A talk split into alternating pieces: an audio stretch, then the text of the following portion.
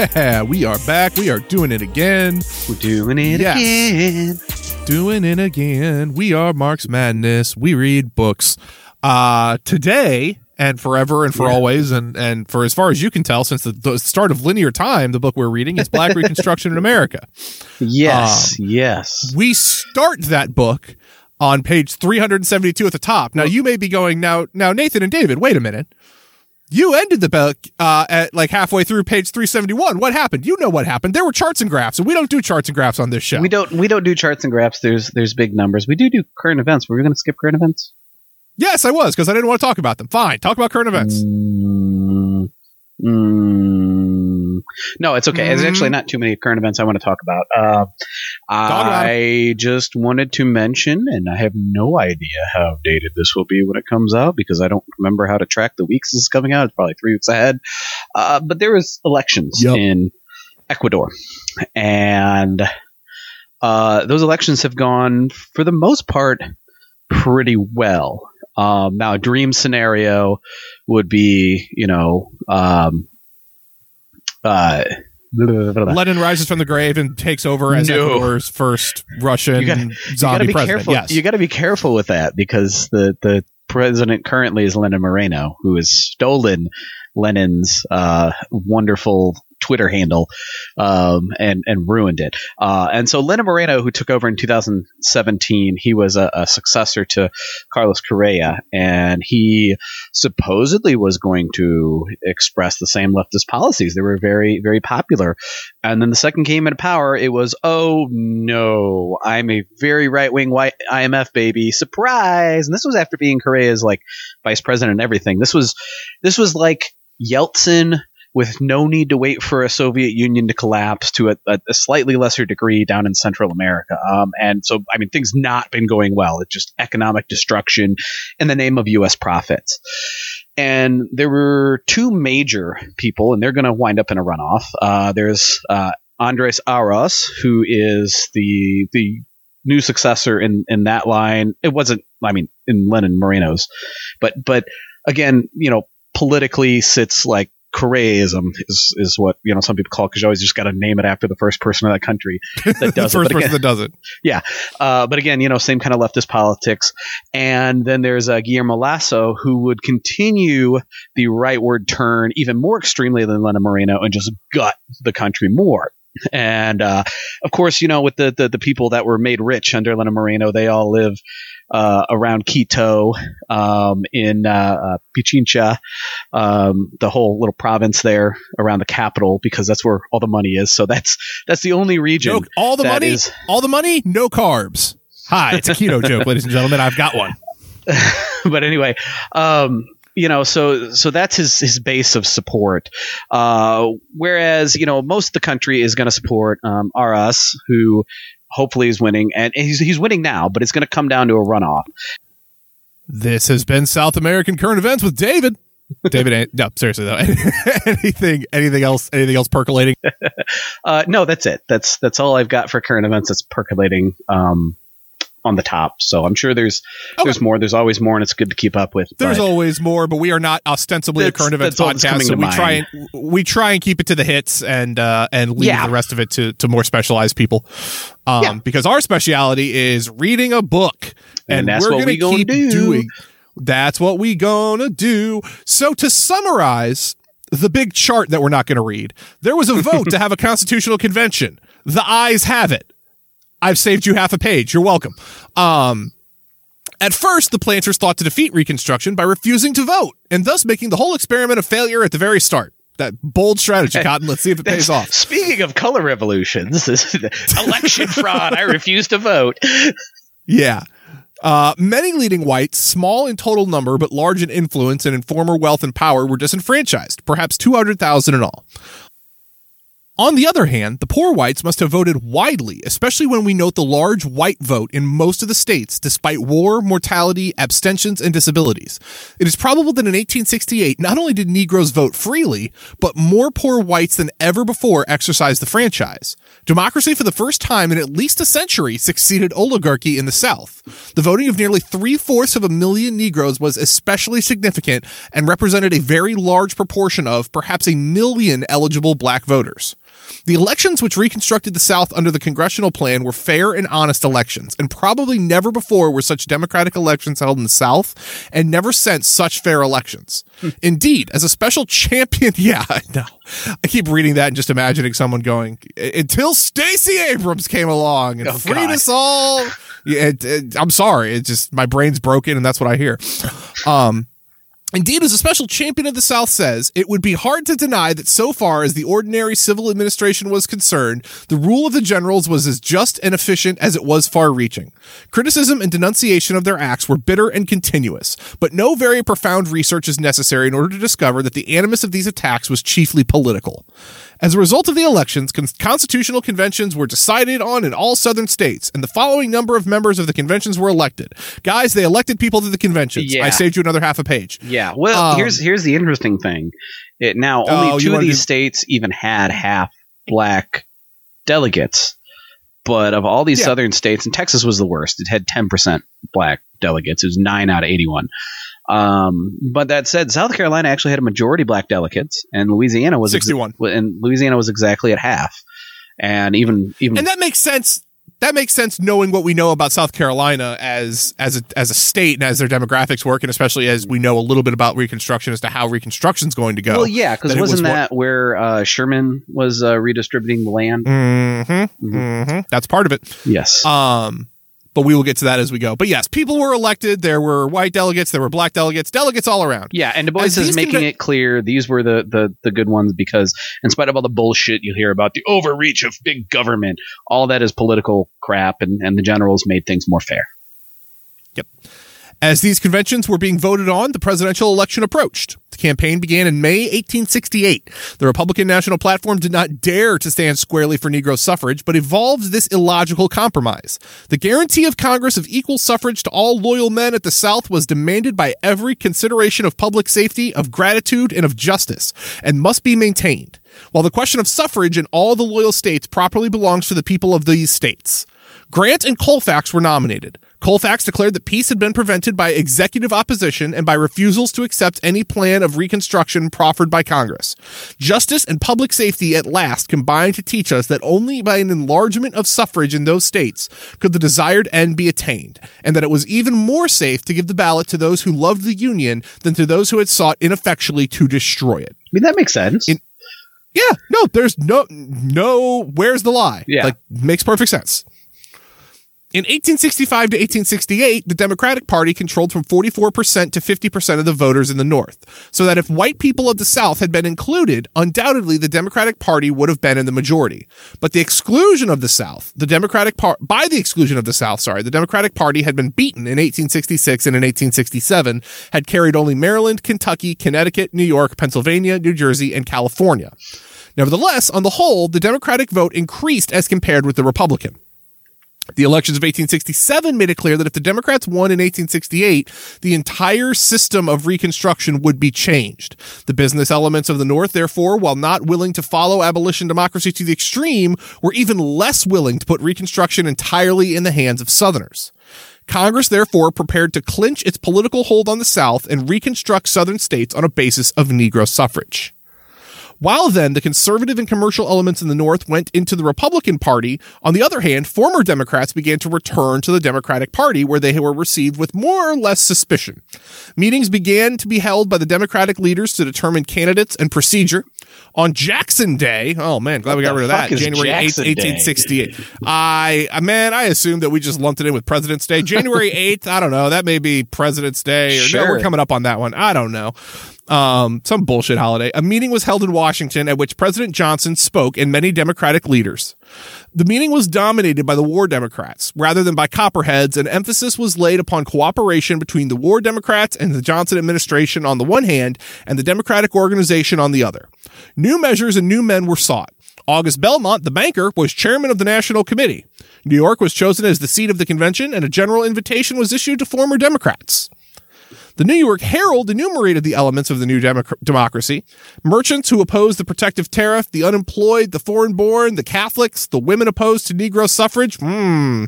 uh, the opponents of military control in the South. Many papers warned the pro Southern elements of the Democratic Party not to oppose the loyal sentiment in the nation.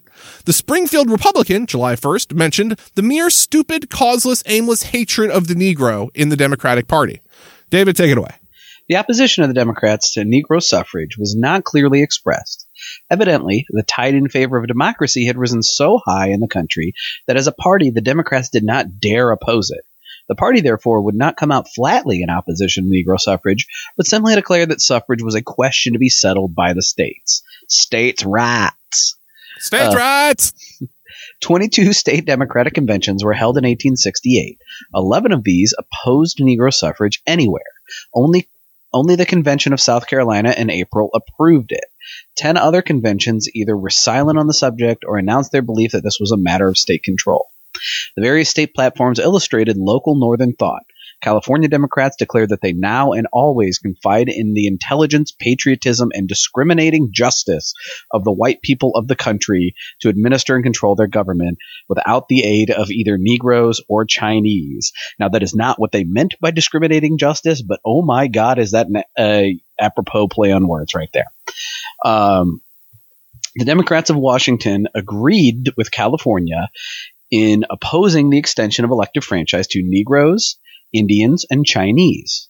The Ohio Democrats declared that the attempt to regulate suffrage in Ohio was subversive of the federal Constitution. The Democrats of Pennsylvania were opposed to conferring upon the Negro the right to vote. Most of the Republican conventions approved the 15th Amendment. A minority reported that Virginia conservatives called for white control and said we call upon white men, whether native or adopted citizens, to vote down the Constitution and thereby save themselves and their posterity from Negro suffrage, Negro office holding, and its legitimate consequence, Negro social equality. Just come out and say bum, it. Bum. dun, dun, dun. What if, if they start voting and getting in office, they could become equal? We don't want that. Say uh, miscegenation. Say what you mean. uh, this was a time of changing of political allegiance. The Johnson movement collapsed. Conservative Republicans like Fessenden and Trumbull united with the Republicans. Oh, okay. So they, they I was like, Republicans united with Republicans, but they're they're not pushing the Johnson line. They're just falling in with Republicans. Yeah. Seward, McCulloch, and Welles, former supporters of Lincoln, stood staunchly by President Johnson. Other Republicans like Blair's, Doolittle, and Chase drifted towards the Democrats. But the Democratic Party, by its action during the campaign, repelled many of the conservatives on account of its attitude on money and its radical attitude on Reconstruction. State and local elections in the spring of 1868 encouraged the Democrats. The Republican vote was reduced in New Hampshire. In Michigan, Negro suffrage was defeated by a vote of 110,000 to 71,000, and the Democrats triumphed in Connecticut. Before the war, Salmon P. Chase was a prominent abolitionist, and after the war, a radical Republican. He advocated Negro suffrage and in May 1865 made two trips to the South to investigate the position of the Negro. In Charleston, he spoke of the Negroes and urged them to deserve the suffrage, even if they did not get it.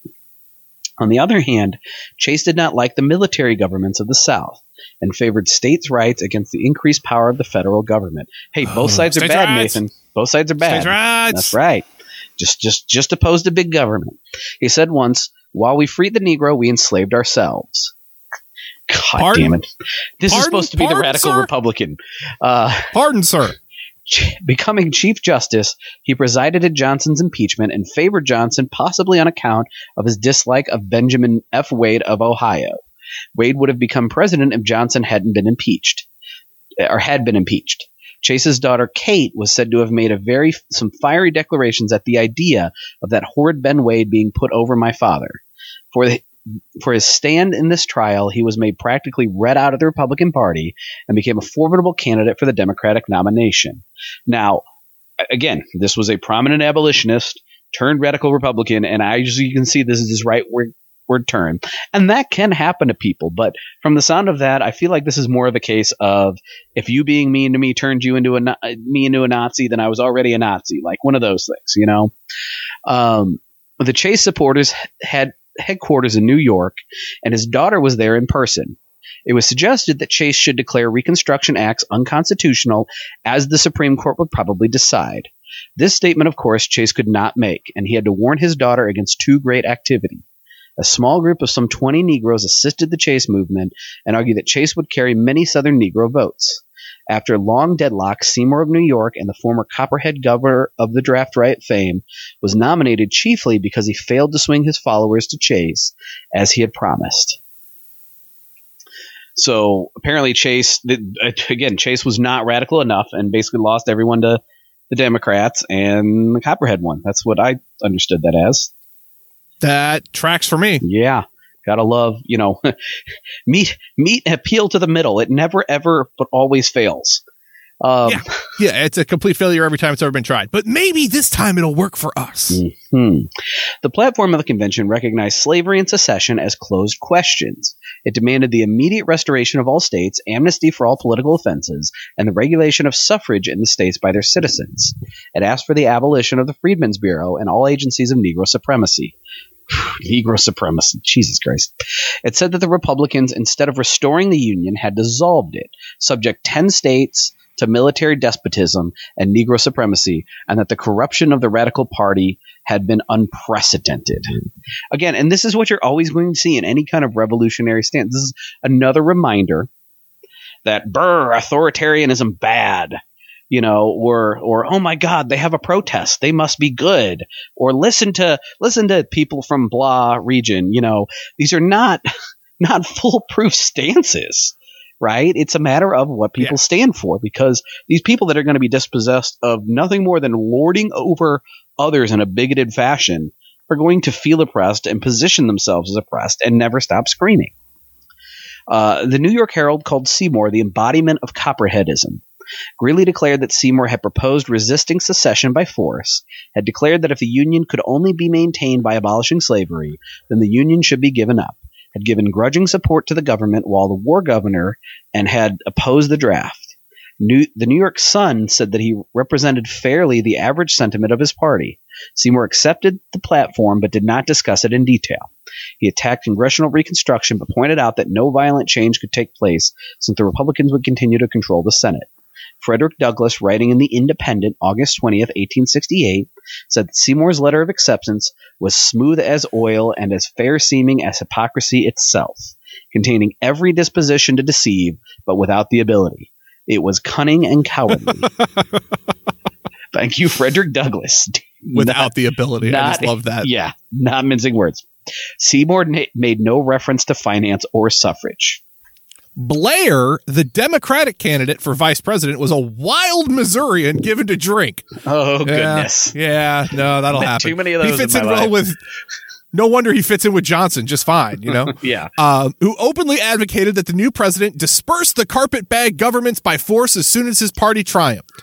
President Johnson was disgusted and chagrined at not receiving the nomination. Oh, I forget Johnson didn't get the nomination. That's right. you silly goose. Um, and said that Seymour had not lifted a finger to sustain his administration. In the campaign, he was finally induced to give some support to the Democratic ticket.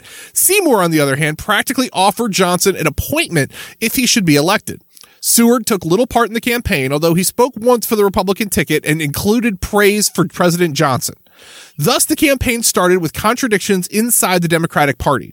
Seymour opposed the greenback idea before the National Convention and then ran on a platform that advocated it. Blair advocated revolution. Oh, okay. Hampton opposed Negro suffrage and appealed to Negro voters. That's a bold stance. Uh, Chase asked universal suffrage and remanded the question to the states. There were charges that the Democrats proposed to repudiate the national debt and pay for emancipated slaves and property lost during the war. Southern Democrats were prominent. Toombs, Coombe, and Fo- Cobb, not Coombe, who's Coombe? Toombs, Cobb, and Forrest took part. The New York Nation said that these Southerners were more of service to the Republicans than all of their orators and literature. Many of them were accused of incendiary speeches. Vance of North Carolina was accused of saying that Seymour and Blair would win what the Confederates fought for. Hill of Georgia declared that the South was going to regulate its own internal democratic affairs in its own way. Well, you lost the right to do that. You know, mm-hmm. I think you forgot. Toombs declared that if the Democrats were victorious, the Reconstruction governor and legislatures would be made to vacate at once. Hal Cobb and those in control of the southern states would be ousted, while Albert Pike of Arkansas wrote in the Memphis Appeal, The day will come when the South will be independent. Oh, I God. think you just fought a war about that and you lost. Violence and intimidation were widespread in the South during this election. Bribery and fraud were prevalent in the North. In Philadelphia, a Supreme Court justice issued over 5,000 naturalization papers within two weeks. The nation, November 12th, charged that Georgia and Louisiana were carried by organizational assassination, organized assassination, and New Jersey and New York by fraud. The Democratic majority of eight, 165 in Oregon was due, it is said, to voters bought it, brought in from neighboring states. Oh, they're busting in voters. Oh, they're no. busting in voters. Late in October, there was a movement to get Seymour to withdraw and substitute Chase or Johnson. The New York World led the movement, but nothing came of it. Grant was elected by 214 electoral votes to 80 for Seymour and 3 million to 2 million popular votes. Thus, Grant received 52.71%. Seymour carried Delaware, Georgia, Kentucky, Louisiana, Maryland, New Jersey, New York, and Oregon. Virginia, Mississippi, and Texas did not vote. During this campaign, ne- Negro suffrage was defeated in Missouri by uh, 75 to 55 because we're just bad. We're just bad. Um, yep. In Minnesota, it was carried. Hey, Minnesota, good work. In Nevada, it was carried by the Republican legislature. At Christmas 1868, President Johnson proclaimed general amnesty, pardoning every person engaged directly or indirectly in the rebellion. Ah, oh, good. Thanks. That's a great parting gift, President Johnson. That's a good last shot. Hey, Yeah. everybody, you're all free. His last presidential message was an interesting and rather curious argument. He declared, in effect, that the dictatorship of labor attempted in the South under the Reconstruction Acts had led to corruption and bloodshed and therefore prevented the rise of industry in the South, which was the real solution of the race problem. He believed that the bondholders had already received an amount larger than the principal which they owed, and that hereafter the interest paid should be applied to the reduction of that principal. That is a belabored, belabored metaphor that doesn't even hold like th- that Yeah. th- is that assumption that the people in the south have already had their restitution paid and that we shouldn't have to be paying them anymore Yes, yes, like that's exactly mm, what no. that, that is saying. Yeah. Johnson thus illustrated again the way in which the color problem became the blind spot of American political and social development and made logical argument almost impossible. The only power to curtail the rising empire of finance in the United States was industrial democracy, votes and intelligence in the hands of the laboring class, black and white, north and south. The chief act of the third session of the 40th Congress was the 15th Amendment. Early in 1867, two amendments on the suffrage were introduced. One which prohibited any color distinction, and the other requiring $250 property qualification or an additional tax. The victory of the Republican Party in 1868 made the passage of the 15th Amendment paramount. In 1868, 11 amendments were introduced to extend the right of suffrage to the freedmen. Of these amendments, seven were presented in the House and four in the Senate. All except one of these referred to the committee were, were referred to the committee on the judiciary in each house. The House Committee on the Judiciary referred reported on June 11th, 1869, a proposed 15th Amendment. This caused long debate in the House and many proposed modifications. Among the propositions that was that no educational attainment or possession of property should be made the test of any citizen's right to vote. I, I'm The with that. I heartily agree. The resolution proposed by the committee with the minor change was passed by the House by a vote of 150 to 42, January 30th, 1869. Mm. Meantime, the Senate had been discussing similar proposition and many modifications had been proposed. January 30th, on reception of the House amendment, the Senate discussed it. Eight other amendments were offered and some 15 substitute propositions. Finally, a substitute suggested by Wilson was adopted by a vote of 3127. It read, No discrimination shall be made in any state among the citizens of the United States in the exercise of the elective franchise or in the right to hold office in any state on account of race, color, nativity, property, education, or religious creed. I do not know why the baby Jesus got involved there, but um, I think that know, means when you were born. But yeah, I'm feeling a Um, very, very manger vibe from that. Yeah, I was about to say that the baby Jesus is there. This was amended so as to ensure Congress power to direct the manner in which the election should be conducted, and thus the Senate agreed to the House proposition with amendments. The House refused to concur, and the Senate declined to recede, and the measure failed. David. Oh, all right. Thereupon, February 17th, 1869, the Senate resumed consideration of its own resolution. Eleven amendments were proposed and rejected. Finally, the 15th Amendment was passed, 35 to 11, in its present form, except that the words to hold office were added after the right to vote. February 2nd, the House, uh, February 2nd, February 20th. Sorry, my reading's all thrown off because I'm sitting there thinking, like, you know, we three votes of Orientar, because that damn Christmas joke. God right. dang it. Anyway, uh, February 20th, the House considered this proposal, and there were five attempts to amend it, of which one was successful and added nativity, god damn it, property and creed to the other qualifications. It then passed the House 140 to 37. The Senate rejected the House amendment and asked for conference. Finally, the present 15th Amendment was agreed upon, and it passed the House 145 to 44. The Senate 39 to 13. It was thus recommended to the states February 26, 1869. Some Americans think and say that the nation freed the black slave and gave him a vote, and that, unable to use it intelligently, he lost it. That is not so. To win the war, America freed the slave and armed him, and the threat to arm the mass of the black worker of the Confederacy stopped the war. Nor does this fact for a moment deny that some prophets and martyrs demanded first and last the abolition of slavery as the sole object of the war and at any cost of life and wealth. So too, some Americans demanded not simply physical freedom, but votes, land, and education for the blacks, not only in order to, to compass the economic emancipation of labor, but also as the only fulfillment of American democratic ideals. But most Americans use the Negro to defend their own economic interest, and refusing him adequate land and real education and even common justice, deserted him shamelessly as soon as their selfish interests were safe. Sounds incredibly American.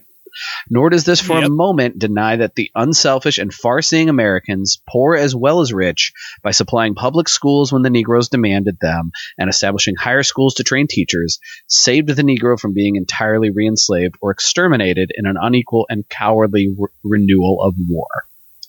And then we end the uh, chapter on a poem by James Jeffrey Roche that goes, We are the hewers and delvers who t- toil for another's gain the common clods and the rabble, stunted of brow and brain.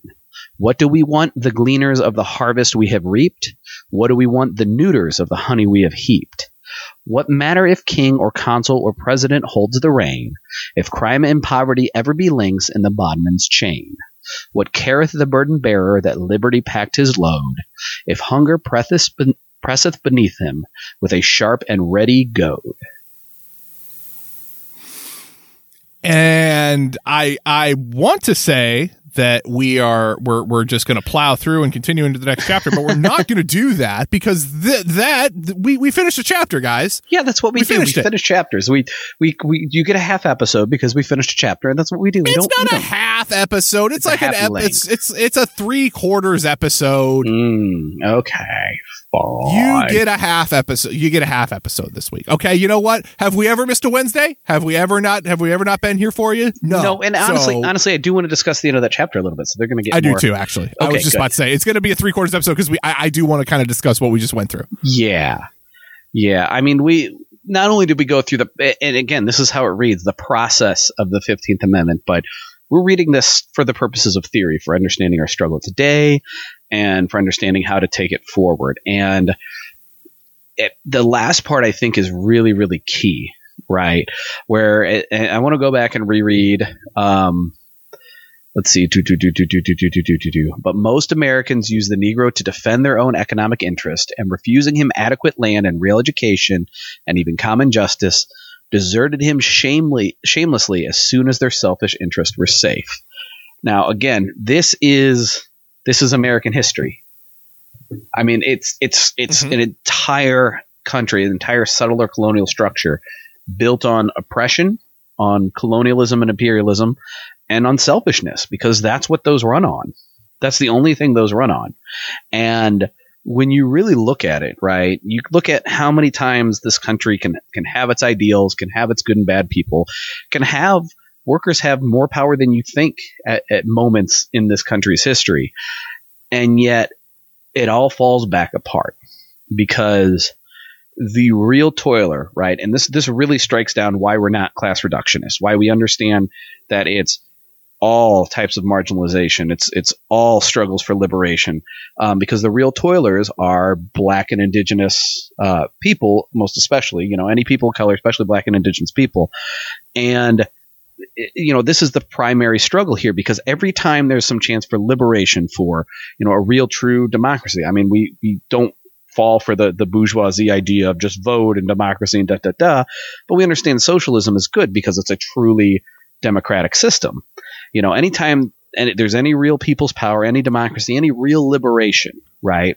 As soon as there's a chance to give land back to indigenous people or to truly liberate uh, you know black people and, and, put them on actual equal footing and an actual control as, as soon as there's any autonomy to one of those two groups it all falls apart yep. this country always always falls back on that and that doesn't mean we should stop trying, but that means that in our struggle, we need to understand that the ultimate hurdle to get over, the only way anything is done is if we get over that hump, if we deliver on that, if we deliver on land back, if we deliver on true autonomy and self determination of black people, which again, you know, ties back to land back because of, of the, uh, um, oh, what do they call it? the black belt theory with, with the, uh, black nation of New Africa you know, it, it's all going to come back to that. And so we cannot liberate anyone until we liberate everyone.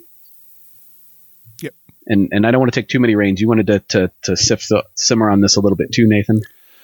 No, I mean more just kind of the overarching of what this chapter was, and mm. that this chapter was again the culmination of of what happens when you when you have no no theory grounding what you're trying to do. When you have no ideology actually grounding what you're trying to do, you end up with a bunch of half measures that don't really amount to anything. And that feels like what was trying to be attempted here is that at every step of the way, you had a party that should have had ostensibly complete control to dictate their terms um, in the Republican Party. And yet, because that party was was divided and not uh, unified behind any sort of one guiding ideology, it whiffed and waft and, and hemmed and hawed and, and you end up with these half measures that don't really address the root of the problem. And we're going to see what that leads to as we go on here. Um, but, but we know for a fact that not taking decisive action in reconstruction is the, the pure fail, is the failure of reconstruction. Mm-hmm.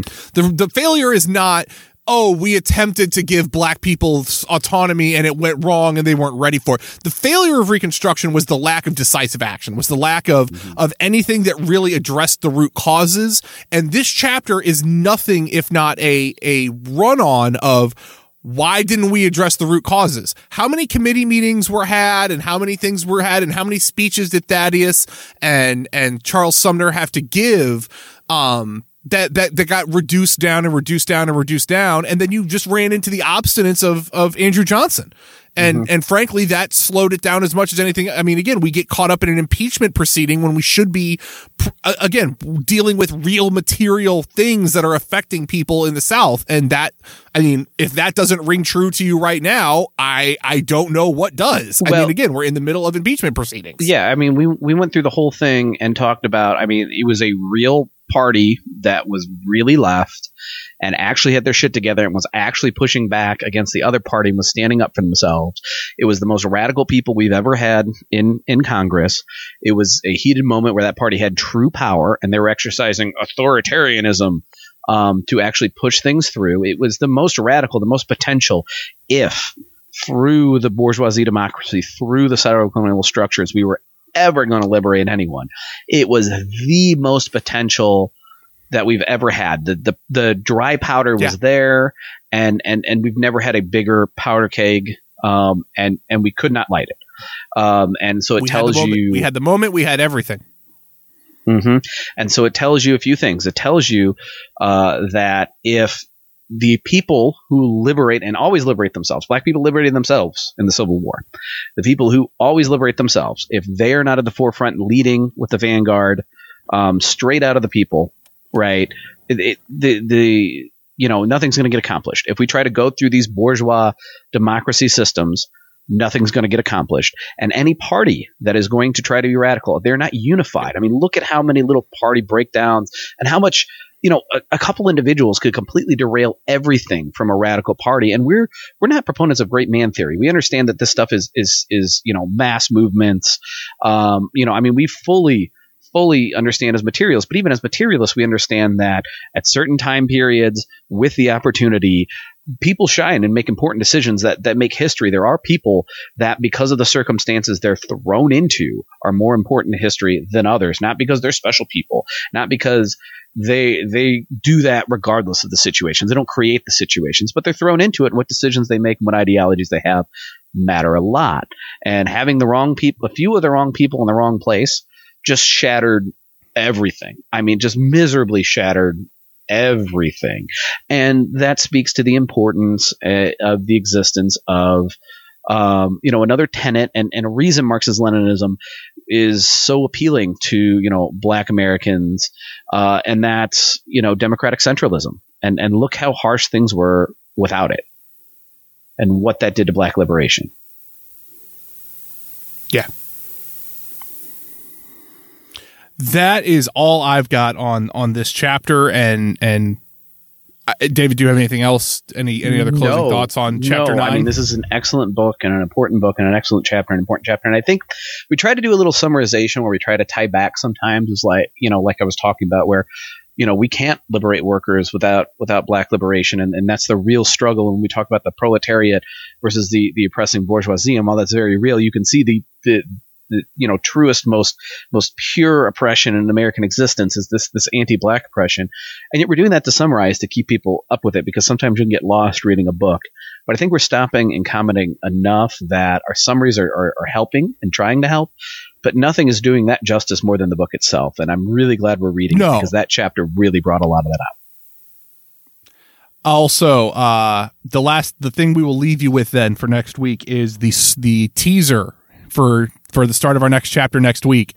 We are getting to chapter ten, the Black Proletariat in South Carolina. That is an exciting damn chapter title. how in the years from 1868 to 1876 in a state where blacks outnumbered whites the will of the mass black labor modified by their own and other leaders and dimmed by ignorance and experience and uncertainty dictated the form and methods of government Mm-hmm.